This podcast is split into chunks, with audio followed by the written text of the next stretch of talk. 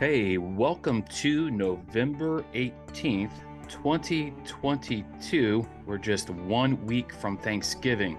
And I just wanted to share something here. And from an article I wrote titled People Are What Makes a Church, I just like to express something here. Please keep in mind that brick and mortar doesn't make a church, people do. People can also divide or break a church too.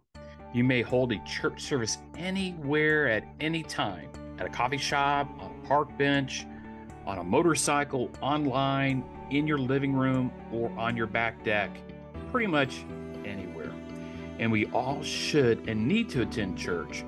Please don't get me wrong, we should gather and assemble, right? It is biblical wrote another article. I'll have the link here in the description of this podcast. Check it out. It's about church. Now, some churches or denominations and board of elders and or deacons do not get this. It is the gathering of believers seeking knowledge, wisdom, repentance to learn, serve, grow, get equipped, and go out to make disciples who make disciples. Granted, we need the biblical organization and storehouses as described in the Bible. However, never forget people are the church. I personally have been a deacon, an elder, a church treasurer, a Sunday school teacher, a missionary, a ministry leader of multiple ministries, a pastor's right hand man, and been involved in church for a very long time. Church was never meant to be a museum for saints, artifacts, fancy worship theatrics, craft coffee, man made doctrine, human bureaucracy, cliques, favoritism of whom has and whom has not, for whom tithes more and whom tithes less, whom has recognized talents and whom does not, whom may have certain social class and connections and whom does not. We are all human we all believe the same, and we are all sinners only saved by grace. We are to love others to the cross by our godly wisdom, hence, here, godly wisdom, not of our human flesh. We're to love the hell out of others with empathy, love, mercy, and grace.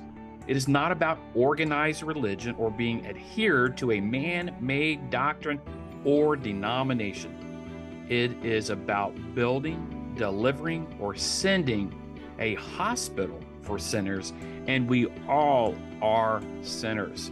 To love others, accept them, and walk alongside them to lead them to the cross and an understanding of what a relationship with Jesus Christ is all about. To have Jesus as our example, to strive to be like, to speak lead, serve, teach, and love like Jesus. And to me, it is no longer the acronym of WWJD, which means what would Jesus do?